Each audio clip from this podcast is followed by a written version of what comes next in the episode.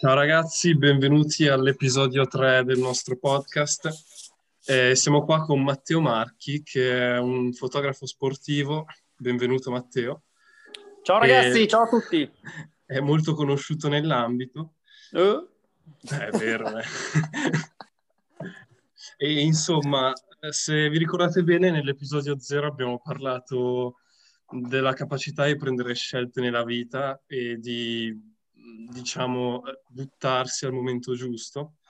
E possiamo dire che Matteo è un esempio lampante di questa situazione perché eh, nel corso della sua vita lui fotografo ha deciso quasi improvvisamente diciamo, di lanciarsi in un'esperienza che è quella di andare negli Stati Uniti a fare il fotografo. Raccontaci un po' cosa fotografi, cosa, come è iniziato il tutto. Allora, eh, voci di corridoio dicono che io facessi le foto all'NBA e lavorassi a, a, New York. In realtà adesso sono diventato testimonial per l'uso di droghe. Eh, eh, stimolare i giovani. È una cosa che vale allo stesso livello, no? Esatto, esatto, esatto. Dai, a parte gli scherzi, eh, io ho vissuto quattro anni in America, eh, lavorando due anni per i New York Knicks eh, adesso la situazione è un po' complicata, sono diciamo tra quelli che hanno subito i tagli, eh, mm-hmm. quindi adesso sono in Italia, sono a casa mia, sono a Imola, e, e ci confrontiamo un po' con altri problemi. Eh, però sì, la mia storia è che ho lavorato per un sacco nel, nel basket italiano, europeo, lavorando per FIBA, quindi anche a livelli alti come le Olimpiadi, mondiali, europei, tutto quello che puoi pensare relativamente al basket. E, ehm, e, dopo mi sono reso conto che non mi bastava e ho deciso di andare, di andare in America e confrontarmi con quelli più bravi. E nell'arco dei quattro anni, il primo, soprattutto il primo anno e mezzo, è stato bello tosto perché ovviamente anche se qua hai combinato qualcosa, vai là. Sì, nel, certo. Si azzera. Non ti caga nessuno, fondamentalmente. E ho iniziato facendo le foto alle tartine, ai catering eh, negli eventi, quindi non fotografavo gli eventi che erano anche eventi fighi, ma fotografavo il catering, quindi veramente le tartine, i camerieri, gli chef o quello che era, insomma, robaccia. Eh, però questo mi consentiva di pagare l'affitto a fine mese, quindi andava bene. Eh, sai che hai un obiettivo, magari provi a soffrire un po' all'inizio, fai un po' di quella che era la gavetta, anche se comunque io sono andato in America che ne avevo 33, quindi non ero proprio freschissimo. Certo, beh, poi anche comunque ti hai dovuto ridimensionare perché prima eri magari a un livello già elevato, cioè stando, esatto. a quello che hai fatto prima comunque... Esatto, Vabbè. però lo fai perché comunque andare in una città come New York sei comunque un po' spaventato, ti, dà un po di, ti mette un po' di soggezione, quindi sei, uh-huh. cioè, se, veramente se vai a New York e pensi di cominciare il primo lavoro e fare... Andare subito. E ricominciare da zero. Se tu pensi che invece sei qualcuno che, che conti qualcosa e parti eh, facendo il fenomeno ti prendi subito quattro schiaffoni e torni a casa. Torni e... a casa con la coda tra le gambe. Eh, anche di più te la tagliano la coda. eh, New York è abbastanza brutale da quel punto di vista. E quindi dopo un po', a forza di darci, è arrivata un po' lo, l'occasione con i Knicks e ho fatto due anni al Madison Square Garden a lavorare per loro e con loro e quindi di, traguardino, ecco. Vabbè. Ma quindi facevi solo foto per i Knicks? Cioè al Madison Square Garden solo? O... No, facevo i Knicks e anche altri eventi per il Madison Square Garden, nel senso ho fatto un po' di concerti eh, perché MSG non possiede solo i Knicks, certo, i anche l'hockey, i Rangers e il Madison Square Garden, ma hanno anche altri teatri in giro per New York, tipo Radio City Music Hall, uno dei più famosi. Vabbè, quello dove fanno lì, le Rockettes um, per Natale. Sì, fanno eh, anche poi le, la premiazione del, dei musical. Sì, fanno, fanno, hanno fatto anche qualche MTV qualcosa, sai, gli awards. Beh, sono robe enormi. E quindi eh ho fatto un po' di eventi di quel punto di vista lì, che comunque non è niente che ti cambia la vita, però comunque paghi l'affitto, ecco, diciamo. Però la cosa principale era per, era per, era per, i, per i Knicks. Eh beh, bello però, eh. cioè onestamente io da appassionato di basket penso arrivare a un livello così è cioè, è be- ne vale davvero la pena probabilmente i sacrifici che uno fa prima, perché davvero ti godi dello spettacolo in prima fila. Eh sì, è bello, poi dopo ti ci abitui perché a forza di andarci dopo non ci fai neanche più caso che vai, vai al Madison Square Garden 60 volte in un anno. Eh, certo. Eh, però ri- riconosco il fatto che ho avuto accesso a cose che difficilmente altri potranno, potranno avere perché è talmente una, congiun- una, congiunzione astrale, un insieme di eventi che messi insieme diventa qualcosa di, difficilmente ripetibile, cioè se qualcuno mi dice voglio fare lo stesso percorso tuo, gli dico auguri perché le probabilità che succeda sono abbastanza eh, scarse, ma non perché la gente sia scarsa, cioè io non è che sia infinitamente più buono di tanti altri o infinitamente più scarso di tanti altri, semplicemente erano al posto giusto al momento giusto e non lo sai quando è il posto giusto, il momento giusto. Ma poi lì, cioè, allora, onestamente... Bisogna provare e aspettare che il treno passi. Però ci devi provare, aspetti sul divano cioè, che il treno passi. È chiaro, è chiaro, bisogna buttarsi, che era, che era il nostro discorso. Ma ascolta, ma io cioè, onestamente penso a un'industria del, dell'NBA che in realtà è quasi più tipo un'industria dello spettacolo che dello sport. Cioè, in un ambito come la fotografia, immagino che in realtà a bordo campo siete non più di, cioè siete davvero tanti, perché poi magari immagino anche, non so, il top player di turno, LeBron, magari c'è anche il fotografo personale che lo segue, o... cioè quindi eh, immagino ci sia tanto. Siamo, siamo, pochi, in una partita NBA a bordo campo ci sono sette fotografi, non di più, mm. a seconda delle scelte che ogni, che ogni, squadra, che ogni squadra fa. Eh, LeBron non è il suo fotografo personale, però no. i fotografi personali de, cioè LeBron non è il suo fotografo personale perché è troppo grosso. Eh, okay. Invece quelli più scarsi spesso hanno il loro amico d'infanzia che gli devono dare un ruolo ah. danno, come Uccio per Valentino. Uccio per Valentino Rossi, esatto. Ognuno ha il loro Uccio che alcuni guida il tier. Esatto, alcuno fa cose, altri gli hanno messo come il fotografo personale, ma difficilmente quelli vanno in campo.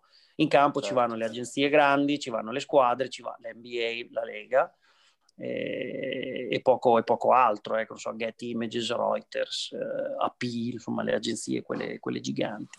Eh e, e, basta. E poi quelli gli altri, chi riesce a avere l'accredito, perché è difficile anche avere l'accredito per entrare, vanno di solito nelle posizioni elevate, che è alla fine del primo anello, a metà palazzetto per intenderci, dove ci sono delle piattaforme apposite dove i fotografi che non sono in campo perché i posti sono pochissimi vengono messi, vengono messi lassù. Ecco classica posizione a bordo campo, seduto sotto il canestro a rischio di omicidio prima, al primo poster. È successo più di una volta che di essere colpiti da treni in corsa in questo caso. Anche perché sono leggeri NBA, loro. Sia in NBA, C'è 120 kg di persone in corsa che assolutamente eh, che fai è quello 30 km. Esatto. che è quello che una persona sogna. Ascolta, io volevo farti una domanda molto dettagliata perché adesso sto, mm, in questo periodo sto leggendo eh, la Mamba Mentality di Kobe Bryant, uh-huh. non so se è presente, che in realtà è un fotolibro, cioè certo. un, eh, è, pieno, è, pieno, di foto di questo Andrew Bernstein che io onestamente non conosco, probabilmente tu conoscerai molto bene, cioè saprai bene chi è. La, la questione qual è? Che io vi, oh, vedendo queste foto, certo uno si sofferma sulle foto di poster, foto di schiacciate, grandissime, bellissime, però quello che mi ha stupito sono le foto che sembrano paradossalmente inutili, ma che in realtà sono utilissimi per, per, l'obiettivo di Kobe Bryant, che è spiegare poi la tattica del suo gioco, no? Perché ci sono delle foto magari su, non so, il momento preciso in cui Kobe prende un match in difesa o si appoggia col braccio a un certo, una certa accoppiata in difesa, si mette in una certa posizione, e la cosa che mi viene in mente è dire sì, sono bellissime, ma come, come ci arriva un fotografo a fare una foto così se non ha una concezione tattica anche del gioco parecchio importante. Cioè, quindi la mia domanda è, ma uno, uno che è lì, che può essere un fotografo che ha un percorso indipendente, deve avere una concezione del davvero di livello. Eh, allora, innanzitutto premetto che Andy Bernstein è, è il Michael Jordan della okay. fotografia dell'NBA, è il fotografo dei Lakers da credo 40 anni almeno, è un fotografo MBA, ma non MBA nel senso che lavora per l'NBA, lui, lavora per la, lui ha fondato NBA Photos che è eh, l'insieme di tutti i fotografi eh, che distribuiscono le foto, le foto NBA. E lui essendo fotografo dei Lakers, dello Staples Center, dei Clippers, di, dei Kings, Io della tutta. squadra di calcio di Los Angeles, quella nuova, eh, credo Galaxy. sia l'LAFC. No, quell'altra. Ah, l'altra, ok. Credo sia l'LAFC, una roba del genere ehm, e lui è a contatto con i giocatori, cioè lui ha foto di, non so, Will Chamberlain, eh, mm-hmm. lui ha foto di Magic John, lui ha la foto mitica della squadra che quando c'era Magic e Karim, credo che, che sono su una barca, che c'è la foto di, sì, la, boat, la squadra dei Lakers sulla sì. barca, le ha fatte sì, tutte lui.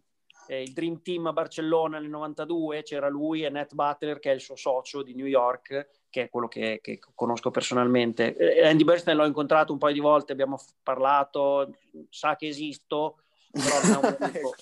però non è un mio amico, mentre Ned Butler è un mio amico e sono la stessa cosa, uno è sulla West mhm. Coast e uno su, era sull'East Coast e si sono messi insieme. Ti dico, eh, per esempio, nel mio modo personale, io ho sempre giocato, uh-huh. eh, ho allenato, quindi il gioco lo conosco. Certo. E, e, e, quindi so già, parto già, determin- non, la mia mente parte già in un determinato modo, ok? Uh-huh. Loro non hanno mai giocato, cioè nel senso hanno giocato ma poca roba, eh, anche perché in America è diverso, non ci sono le giovanili. Sì, sì, certo. Eh, in America è complicato. Più chiuso. Eh, però sono, da, mi sembra che eh, Andy e Nett abbiano cominciato a fare foto nell'83, se non ricordo male. Eh, quindi se non ce l'hai, impari. Certo, certo. Poi hai talmente tante angolazioni che le foto di, di, gioco ti salta fuori qualcosa di tattico per forza o comunque ti viene A. Eh, B. Hai talmente accesso perché loro, cioè, calcola che Andy Bernstein ha fatto un libro con Kobe Bryant. Cioè certo, vuol dire certo. che si sono messi a un tavolo insieme, hanno deciso facciamo così, questa la mettiamo qui, io voglio questa foto qua, cioè vuol dire che parlarsi al telefono in continuazione, ma lui il livello di accesso con Kobe ce l'aveva nel senso che se Kobe andava a allenarsi e Andy diceva voglio venire a farti due foto, Kobe diceva tranquillo, nessun problema e non l'avrebbe detto sì a chi, nessun altro, neanche se ne arrivava a Ann Leibovitz. Cioè Andy Bernstein è il suo uomo e hanno fatto certo. una roba e hanno fatto una, una, una, roba, una roba insieme che era già figo prima, poi adesso addirittura Kobe è morto, quindi è l'ultimo libro quindi diventa una roba cioè, mo- mo- mostruosa, però andavano a fare le presentazioni dei libri insieme, di quel libro lì. Certo. No, ma infatti c'è anche la dedica a lui, eh, cioè vuol dire, che hai un livello, vuol dire che hai un livello di accesso che è la chiave nella fotografia di adesso, perché no. devi avere accesso e andare in posti dove gli altri non possono andare, se no ormai tutti fanno le stesse foto. E quindi certo. la risposta alla tua domanda è sì, ci vuole una determinata eh, conoscenza, però secondo me sta più nell'occhio di chi guarda, nel senso uh-huh. uno normale guarda una foto bella e ci vede un, un, uno in pantaloncini che va verso il canestro, certo. tu ci vedi un terzo tempo, Eurostep eh, o io ci vedo chiaro, che, so, che ha fatto passi o quello che è. Cioè non, sì, non, non serve, però se ce l'hai una conoscenza in più ti aiuta più che altro da fotografo a prevedere quello che succederà. Cioè, te con l'occhio stai capendo se lui la passa o la tira. Quindi magari eh. ti stai preparando perché il segreto è anticipare di anche solo mezzo secondo cosa succederà perché così sei pronto e sai dove andare a, a eh, girare. il fotogramma preciso ovviamente perché sennò e poi... sai dove andare. Col mezzo eh secondo che magari è anche istinto, eh, non è una roba che si insegna. Sì, sì, no, è vero, è vero. No, a me aveva proprio scioccato perché vedevo, cioè lui, capito, magari passa quattro pagine a dire come difendeva Gary Payton o come difendeva, che ne so, Ray Allen e cioè è assurdo vedere davvero delle foto che sembra quasi una ricreazione virtuale di come lui attaccava, no? cioè che sembra davvero un video perché tu ti godi come lui e riesci a capirlo meglio. Infatti è proprio, cioè si vede che comunque probabilmente è anche dettato da un legame. Poi una sì, persona che poi... ha iniziato a, a far foto con la patina, tipo quelle, mi pensare all'83 mi vengono in mente, non so, le foto tipo di Michael Jordan al, al Boston Tea Garden contro Larry Bird con la patina, quelle foto fatte con quello, quello Severai che è Walter Raios, che è un altro fotografo storico che è ancora più è arrivato ancora prima eh, di, di Andy e Net, si chiama Walter Raios ed è lo storico di Sports Illustrated e lui ha fatto, non so, la foto di Jordan che schiaccia nella gara delle schiacciate eh, a Chicago e quella è roba sua, la foto da, dal lato dove lui eh, salta dal tiro libero, quella fatta dal lato però, che è la certo. foto, una delle più famose, l'ha fatta lui eh, quelli sono i fotografi storici che scattavano con macchine che adesso considereremo dei ruderi, eh, ovviamente a rullino, e, e, quindi non sapevi neanche cosa... Lo imparavi il giorno dopo, lo sapevi il giorno dopo se la foto era buona, no? quando l'avevi sviluppato il rullo. E quindi stiamo parlando di leggende nel loro, nel loro, nel loro campo stiamo parlando veramente di Michael Jordan, Magic Johnson e LeBron James. Della fotografia. De- della fotografia di basket, certo. perché loro hanno fatto solo basket, ma se avessero fatto altro sarebbero stati leggende di altro. Ecco. Esatto. Eh, ma sai, sono fattori importanti. Ma invece, scusa, tutta la, la parte tecnica, cioè del, delle macchine, com'è? È una cosa in evoluzione costante o, o, o... Cioè, nel senso, io immagino comunque ogni, ogni tot, diciamo, abbastanza d'elite come l'NBA.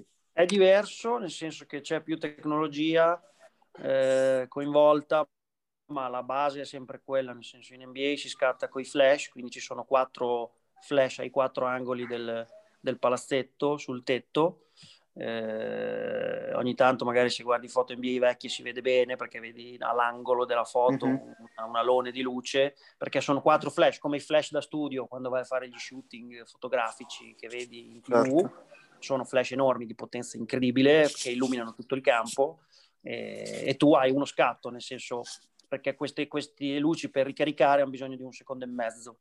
Quindi tu hai uno scatto, quindi non è come magari potrei fare qualcun altro o il calcio che fai, che fai 30 foto, ma è clic e poi hai un altro secondo e mezzo da aspettare, se no ti viene nera perché i flash non sono scattati. Quindi anche quella è una componente di proprio devi cogliere l'attimo e devi prevedere quello che succede, perché per esempio se te stai, stai inquadrando una penetrazione scatti perché aspe- scusa, aspetti perché lui perché pensi che lui vada a schiacciare, ok? Eh, e poi la passa, te ti sei bruciato una foto, oppure fai il contrario, nel senso scatto il palleggio, tanto lui la lui passa, va a schiacciare. invece va a schiacciare, fai la schiacciata, la fai nera, eh, chi, chi, asso- dopo associ, eh, come si dice, animali da cortile e divinità monoteistiche varie e, e vai avanti e vai avanti così, capito? È chiaro, è chiaro. Beh, ma che, che è lo svantaggio di giocare senza i lampioni all'interno, perché il calcio invece calcio, hanno l'illuminazione artificiale. Una ti viene sempre.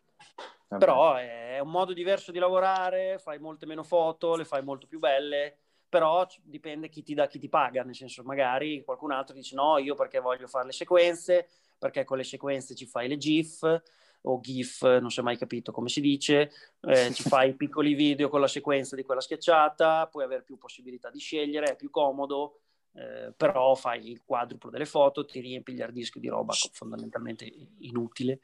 Eh, quindi sono due modi di vedere le cose, io sono un po' più old school e preferisco la prima che ho detto, eh, certo. però la tecnologia cambia, ma alla fine il manico ce lo devi avere. È un po' più facile fare la classica foto normalissima di un sottomano, di un layup di qualcuno che va a canestro, però a quel punto lì se te sei capace, quella foto lì la sai già fare, fai altro. Ma ti sei mai, nel senso, emozionato, nel senso, hai mai capito che un momento che stavi fotografando stava passando alla storia? Mm, nel basket, non lo so. Ma o...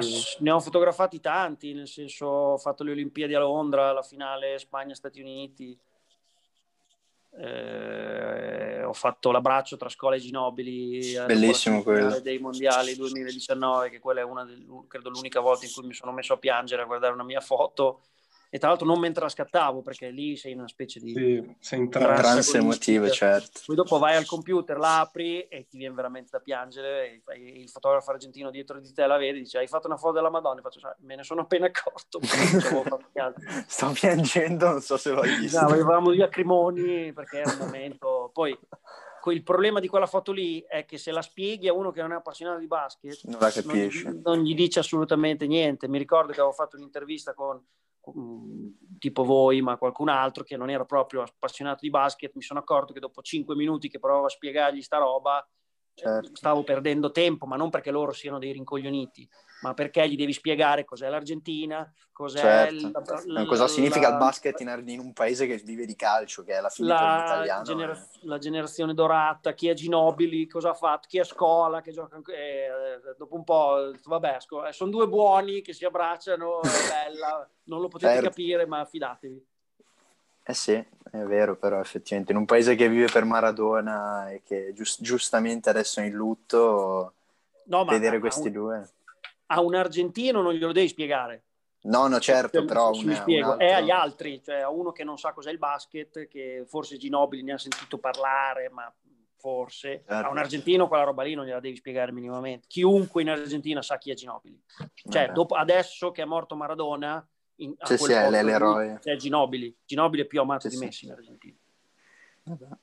Gli ha, gli ha, fatto vincere, ha vinto? Ha vinto un, un'Olimpiade e... Un'Olimpiade. Forse un, eh, du, tre medaglie alle Olimpiadi, no? due o tre medaglie. Hanno fatto un'altra medaglia alle Olimpiadi che... sicuro. Eh, mondiali, eh, non contiamo eh Però Capito, poi magari... lì conta come 10, ecco. Sì, sì. No, poi sai, uno magari che non è abituato esperto di basket, li vede quelli lì, pensa che sia una maglietta di calcio a cui hanno tagliato le maniche, perché la maglia esatto. dell'Argentina nel basket... Esatto, esatto. Però effettivamente... E vabbè, no, infatti l'ho vista quella foto e ho detto niente male. A parte che poi ho visto invece altra foto interessante che ho visto è il, quello che hai fatto re, probabilmente recentissimamente, cioè almeno una settimana fa, a Bellinelli quando è arrivato a, a Bologna, uh-huh. che eri là e e invece come l'hai vista la situazione? Lui è, è carico? Cioè, sei riuscito a parlarci? O... Sì, ma ci parlo spesso con lui. Lui è carichissimo, nel senso che eh, è a casa sua, eh, prende gli stessi soldi che gli avrebbero offerto di là, ma in euro. eh, gli hanno fatto un triennale, hanno fatto un triennale a, un, a, uno di 34 anni. Era impossibile dire di no a un'offerta del genere, cioè devi essere veramente scemo per, per, dire di no, eh, anche perché là... avanti a tortellini tutto il giorno. Eh, che gli frega, sta a San Giovanni, per andare sì, al sì. palazzetto ci mette 20 minuti in macchina, eh, chi lo ammazza, nel senso, cioè devi guardare queste certo. cose qui quando hai 34 anni, ti fanno un triennale, sei a casa, eh, là probabilmente avrà ricevuto offerte di, di, un certo tipo non proprio alto e magari immagino io anche da squadre non di prima fascia perché un conto è che ti danno 2 milioni, ti fanno un annuale da 2 milioni ai Lakers. Certo, okay? possibilità un di conto è che te lo fanno i, i, Sacramento Kings, te dici ma io chi ho ammazzato per andare a Sacramento? Parlate con uno che c'è stato a Sacramento e anche Belli c'è stato a Sacramento. Sì, poveretto, lui l'ha sofferta un filo l'esperienza a Sacramento, povero Belli. Eh, hai, hai capito? Eh, certo. Quindi, quindi, quindi, quindi, è una differenza, uno fa ragione, poi beh, quando l'Italia è casa spesso uno ha la tendenza a ritornare dopo un po' che è via, eh. lui comunque saranno eh, stati almeno 15 anni che 13. 13 che era... 13 eh. anni, andato là nel 2000, draftato nel 2007, quindi basta, cioè, hai fatto il tuo, hai fatto tutto quello, più di così non puoi fare. Certo, certo. bravo e torna a casa che ti diverti comunque. Si diverte sì, lì sì. perché è una bella squadra, c'è Teodosic, insomma, cioè, cioè non, non, non, è un ritiro, ecco, non sta certo, smettendo. Certo. Eh, poi vuol fare l'Eurolega, quindi magari se riescono a vincere l'Eurocup, fanno l'Eurolega quest'altro anno, dopo si divertono. Eh beh, lui potrebbe, poi ha tutte le carte in tavola per dominare. A parte che ho visto che c'è, c'è talmente legame con Bellinelli che la, prima stavo vedendo, la, ero sul suo profilo, vedevo la foto del Papa e ho visto in, in, ang- in un angolo a destra, ho visto uno che non è un giocatore NBA. Come no? Ero, ero io, sono un Ti sei NBA. infiltrato. Non mettere in giro notizie, notizie, notizie strane. Poi adesso il 12, il 12 dicembre, cioè non sabato questo, il prossimo, eh, abbiamo fatto un servizio con Belli che si allena a Ozzano eh, quindi uscirà anche un'altra roba che abbiamo fatto insieme. Dovrebbe... Non, non, so che foto abbiano scelto, spero abbiano scelto quelle belle perché non si sa mai. Eh, però dovrebbe uscire anche un'intervista, comunque una roba, una roba, sua che in teoria era stata fatta per presentare, credo, la stagione NBA, poi dopo lui è andato a Bologna. Si inventeranno qualcos'altro. Scrigambieranno le domande. Eh, Cambiate il titolo, esatto. E questo incontro col Papa com'è stato? Ma bello, nel senso, in teoria quella foto dove mi hai visto, in teoria quella foto la dovevo fare io, che ero lì apposta, eh, poi dopo non, non, non, ci hanno fatto entrare quelle macchine fotografiche perché il Papa lo fotografa solo il fotografo del Papa, e quindi noi ci hanno detto, oh, oh, oh, se vuoi entrare entri senza, se no stai fuori con la tua macchina in mano e fai quello che vuoi. Eh, io ho detto, voilà, abbiamo chiesto al capo cosa dobbiamo fare, fa venite dentro comunque lo stesso, infatti quello, il ragazzo di colore di fianco a me eh, che è altissimo, sembra un giocatore, ma in realtà era il cameraman, quindi eravamo io e lui okay. come due salami a, a ridere. Però abbiamo stretto la mano al Papa due volte. Vabbè. Foto classica da appendere al muro per impressionare l'ospite. Ecco. E che lingua si parlava? Parla italiano perfettamente il Papa. Ma no, dico con, con i giocatori. Bah, lui parlava americani. italiano e c'era un, un, un, interprete, un sacerdote americano che traduceva per gli americani. Gli americani parlavano in americano e traduceva. E riveniva tradotto. Vabbè, cavolo, però comunque... capiva, lui, lui capisce, capisce, nel senso gli, magari doveva tradurre due robe, però, però, però capisce, ecco. Vabbè, un incontro importante anche esatto. insomma impegnativo. Esatto. Ma invece, ascolta, una domanda che mi era sorta era, visto la situazione bolla e tutto quello con cui è andato a finire la stagione l'anno scorso, ma dei fotografi, chi è che ha avuto accesso lì? Cioè pochi selezionati o era una roba...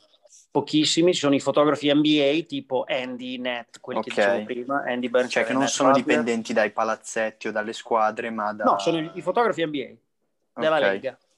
Ogni, le, ogni, foto, oh, eh, ogni ehm, squadra ha un fotografo NBA della uh-huh. Lega che lavora per l'NBA e non per la squadra. Poi le squadre hanno i loro fotografi, tipo io, i Knicks, eh, ognuno ha certo, il suo. Certo. Ogni squadra, di solito sono più di uno, ogni squadra ne ha due o tre, però in bolla ne poteva portare uno. Eh, che però stare, era fuori dal campo. Infatti, se avete visto le partite della bolla, i fotografi in campo non c'erano come sono di mm. solito, ma erano più lontani. Eh, ed era così anche, anche, anche, nella bolla. Ovviamente erano due campi, quindi erano, non so, la NBA aveva due o tre fotografi per campo e, e poi c'erano le squadre che a turno quando giocavano ne portavano uno dentro. Fine, basta. Vabbè. Poi per c'erano le agenzie, le agenzie che dicevamo prima, non so, Getty, Reuters, AP, che credo facessero il pool, nel senso che uno faceva le foto e le distribuiva a tutti, che però era nel secondo anello, perché c'erano diversi livelli di bolla. diviso da plexiglass, era tipo nel secondo anello in cima e faceva le foto da lontano, però l'NBA così evitava contagio. Ha detto così o niente, l'agenzia ha detto così. Vabbè, cavolo.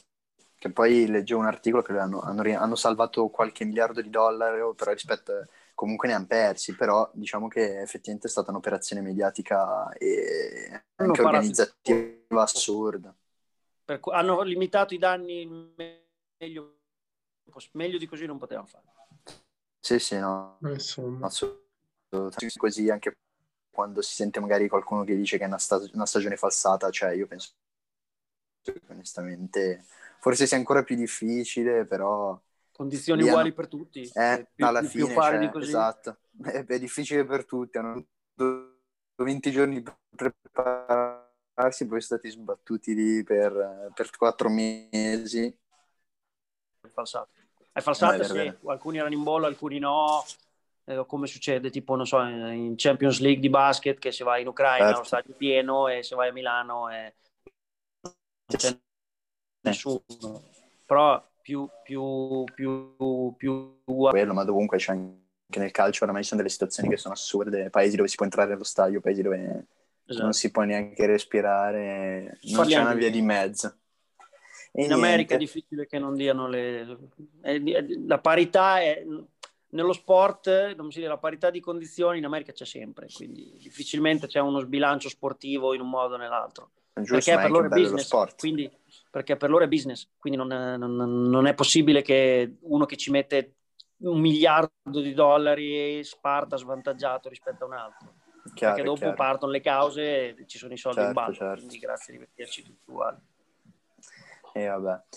E niente, invece Formula 1, che ho visto che, che, sei andato vicino a casa, ti sei messo praticamente. Formula 1, la trasferta, la, la trasferta è stata, è stata molto, molto breve, eh, tipo due chilometri, è stato molto bello perché era tanto tempo che non la vedevo. Eh, l'ultimo Gran Premio, tra l'altro, l'avevo fotografato, che era il 2006, facevo le foto a Schumacher e Alonso che sfrecciavano. E quindi è stato molto bello, è stato complicato perché i fotografi non erano ammessi, quindi dovevamo, abbiamo fatto gli abusivi che si infilavano, siamo andati a casa della gente, andati, perché la cosa bella di Imola è che ci sono le case che danno sul circuito, terrazze, cose del genere, Beh. abbiamo settacciato eh, un po' di robe, siamo riusciti a portare a casa più o meno il risultato, ovviamente in camuffa, nel senso eravamo quasi tipo nei film travestiti da cespuglio. eh, per cercare di fare cose. Quindi... Certo. Però risultato portato a casa e via, grande, grazie di vederci. Giusto così, vabbè, dai, si punta esatto. a quello. Esatto. Un po' di folklore che tanto serve, soprattutto in questo noi romagnoli, noi romagnoli il risultato lo portiamo sempre a casa in un modo o nell'altro. Corrompiamo la gente con i salami. È un popolo che nasce col motore nel sangue, però, cioè, esatto, lì è... Esatto anche perché, no, ma infatti mi ricordo, io onestamente non ho memoria di aver mai visto un, un GP di Imola prima perché sono... Perché mi sono... otto anni, tipo. Sì, avevo sei anni, quindi me lo sono perso, però, però ecco, rivederlo e poi comunque anche sentire i piloti e vedere l'ambiente che c'era intorno era assurdo.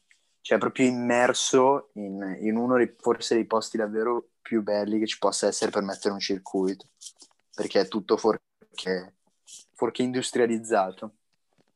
È proprio esatto. bello come, come roba. Infatti anche la cosa delle case era abbastanza scioccante un po' forse disturba- disturbante quando c'erano nel 2006 quando c'erano i motori senza, senza power unit solo, solo motore a scoppio poteva dare un po' di fastidio no a me, a me piace a me il rumore piace potrebbero fare più casino non fanno il casino che facevano una volta mm. Eh, però, però, è bello eh, esserci vicino è bello non, fanno, non ti devi più tappare le orecchie come facevi una volta però fa un casino è bello eh è valido, è valido. Formula 1 è... E poi è spettacolare, una delle cose più spettacolari forse. Esatto. Cioè da, da fotografare anche immagino, è, è, bello valido. E niente, insomma, beh, quindi diciamo che sei bello, sei bello pieno di... Hai, hai, tante belle cose da fare comunque. Ma sì, in un modo ti, ti riempi. Qualcosa si fa. Hai progetti non per è... il futuro. E invece quando c'è stato il lockdown non ne ho la più pallida idea perché non... Bello così mi hanno lasciato a casa tre giorni fa e quindi devo capire innanzitutto come mollare casa là senza venire rapinato e capire un attimo cosa voglio fare, cosa, cosa può... Cosa, cosa, si può combinare, nel senso, però sì. è un attimo, è un momento di bisogna, adesso sono concentrato nel vendere le mie stampe, quindi eh, fino, a Natale, fino a Natale vendo stampe NBA, vendo cose, vendo il mio corpo anche se qualcuno lo vuole. è interessato, diciamo, esatto. interessato. Insomma, mai, magari mercato, una signora anziana, ricca, la prendo. se, se, paga bene, se paga bene, tutto. Vabbè, ma ah, l'idea è comunque continuare a fare questo. Ci proviamo, l'idea è quella, poi dipende cosa ti offre la vita, se, se ti consente di farlo bene, se no eh, bisogna, bisogna, arrangiarsi, bisogna, l'affitto bisogna sempre pagarlo, quindi le bollette certo. vanno pagate, quindi con la gloria non ci vai, cioè vado a fare la spesa, quanto è? 150? Guarda che io sono il fotografo NBA, ah ok, su 150 sempre interessante. È, molto pra- è un po' troppo pratico come concetto, però certo. a 40 anni ormai bisogna, bisogna guardare eh le cose come sono in realtà. Come lo scrivevo ieri, i sogni sono belli, è bello inseguire i sogni, ma non deve diventare stalking. Sì, infatti eh, ho letto il tuo post. Eh. Ma mi no, sono ritrovo a citare me stesso, sono, da, sono sto diventando un mitomano. quando, quando citi te stesso eh, vuol dire che, vuol dire che hai raggiunto un livello un che è abbastanza... Di, Vabbè, di Houston giusto. abbiamo un problema. No, poi io oh, quando l'ho letto, che l'ho aperto oggi ho aperto Instagram, ho letto, ho letto il tuo post, la prima cosa che mi è venuta in mente, proprio vabbè, cioè, giustamente immagino comunque il...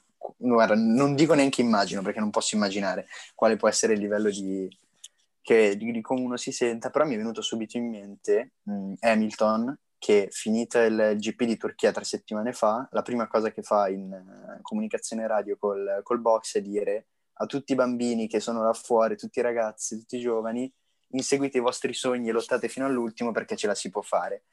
E giustamente mi è venuto in mente dire, facile dire così quando hai appena vinto il settimo mondiale, no? è un pochettino più difficile magari, cioè leggendo anche il tuo, il, tuo, post, uno ci crede in quel sogno, però a un certo punto dice io non posso continuare a inseguirlo e a morirci se non è, se non è raggiungibile. Io l'ho trovata una cosa molto bella e secondo me è il contra- esattamente il contrario di quello che dici te, nel senso non è facile quando vinci. Di solito quando vinci te le dimentichi queste cose. Certo, so, no, è vero. A parte che se uno fa una dedica del genere che ha perso, eh, cioè, c'è poco da fare, c'è poco da fare. Vorrei dedicare la sconfitta a tutti i bambini.